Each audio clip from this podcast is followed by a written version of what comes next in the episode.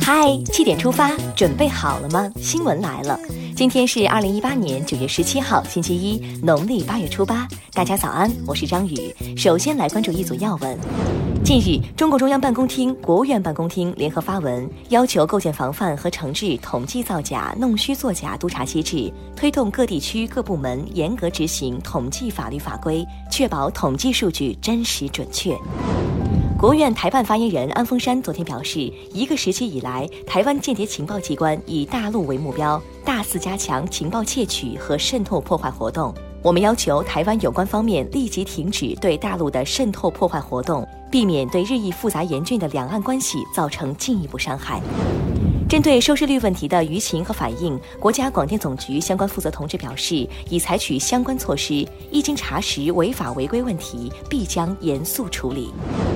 近日，绿盾二零一八专项行动第三巡查组对珲春东北虎国家级自然保护区的六十九个问题点位进行巡查，发现问题台账不清、无序开发严重等多个违法违规开发建设问题未整改到位。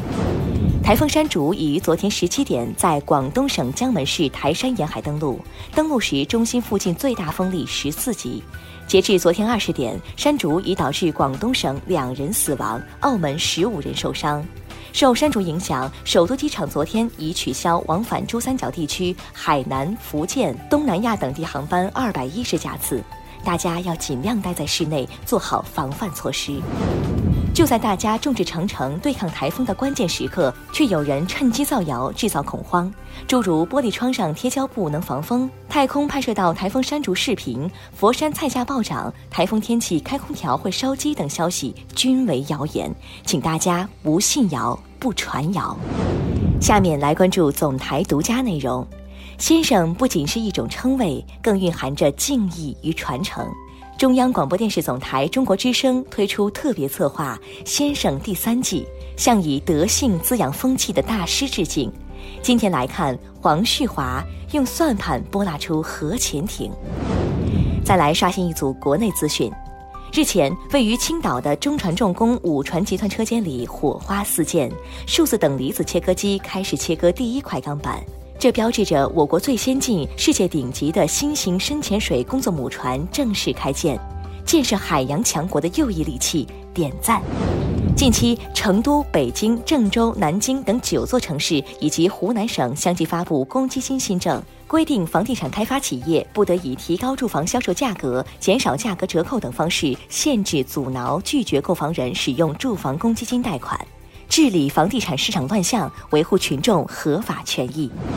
日前，一场特殊的拍卖会在河南省公共资源交易中心举行，两千多件拍品都来自河南省直党政机关以及省管企业、高校的工作人员上交的各类有价证券和礼品。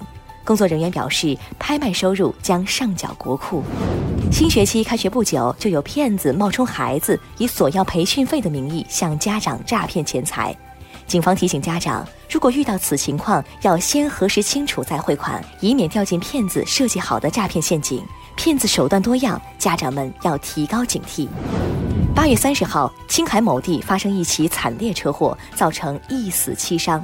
正在与丈夫度蜜月的护士周伟经过现场时，毫不犹豫地冲向还不时发出爆裂声的现场，成功施救四人，向最美新娘致敬。昨天，二零一八北京马拉松圆满落幕。男子、女子专业组的冠亚季军被来自非洲的选手包揽。中国选手李子成获得第四，并成功卫冕国内男子专业组冠军。据了解，本届赛事共有三万余名跑者参与。生命在于运动，参赛者们好样的！再把目光转向国际，刚果部近日连续发生恶性治安事件，两名中国公民遭枪击身亡。中国驻刚果部大使馆昨天发布有效期暂定为三个月的安全提醒。韩国总统文在寅与朝鲜最高领导人金正恩的第三次首脑会谈将于十八到二十号在朝鲜平壤举行。韩国昨天公布了本方代表团名单，经济界人士中，三星、LG 等韩国四大企业的高管在列。政界人士中，共同民主党、民主和平党等党派元首在列。